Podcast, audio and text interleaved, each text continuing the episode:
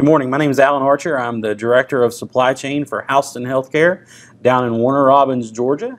Uh, it's an honor to be back here with you today speaking for AHRMM and going to talk about some contracting today.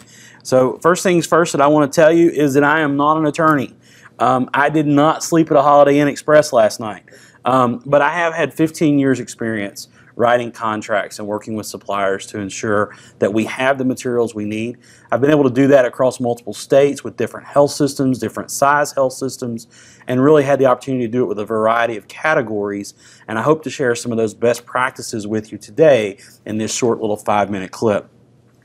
First things first, it's really important to talk about who is responsible at your organization um, for reviewing these documents and writing these contracts. Some places it's the supply chain, some places it's the legal departments.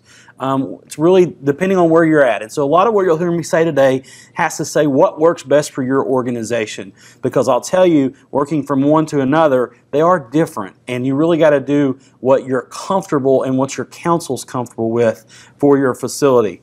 Um, so really, we're just going to kind of jump right into this. And the first thing I'll tell you to do is to get with your internal counsel, or maybe your health system works with an external counsel. Really sit with them, spend some time with them, and work through a defined standard set of terms and conditions and, and contract requirements that they feel is best for your organization, that they're more comfortable with. Define what the term length should be. How do they feel about independent contractors? Where do they want the governing law and the jurisdiction? Do they want a trial by jury or are they okay with arbitration? Talk about those defined terms, get them set, and then start building standard agreements, um, whether that be a supply agreement, a consignment agreement, or a business associate agreement but really work with them to define what is going to work with your organization and then push that out and start using those going forward. Um, regardless of what your agreements look like, no matter what tone they have, just make sure that they allow you to do what you need to do uh, to make sure that your health system is protected and to make sure that you get the uh, products that you need so that your clinicians can do their job and take care of your patients. Um, one of the first best practices that I'll tell you to use is the use of technology. Um, you can use products like Word. Some of the, the track changes in Word is really nice. PD, uh, PDF Professional looks really nice. There's a bunch of other document systems out there. But the main thing that you want to do is look professional, be professional.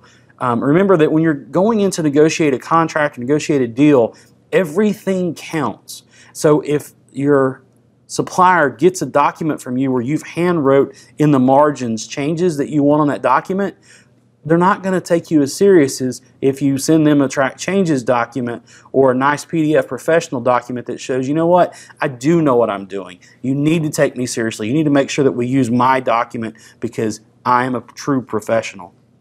The next thing I'll tell you is to make sure that you use standardized communication. I love using email. It allows me to standardize my messaging. I don't have to type out the same email 18,000 different ways have your standard communications that you have, you can put them on a Word file, pull them over into an email when you need to, but it allows you to standardize that communication. It also allows you to focus that communication. You don't want the suppliers out working with your clinicians or your department directors. You want them working with you, the supply chain, or your legal counsel. And it allows you, by using email and standard messaging, to really focus that education or focus that communication. It also allows you to track dates and timelines. Going into Outlook and pulling it up and see, okay, what did I see when? Uh, what did I get back from the supplier when?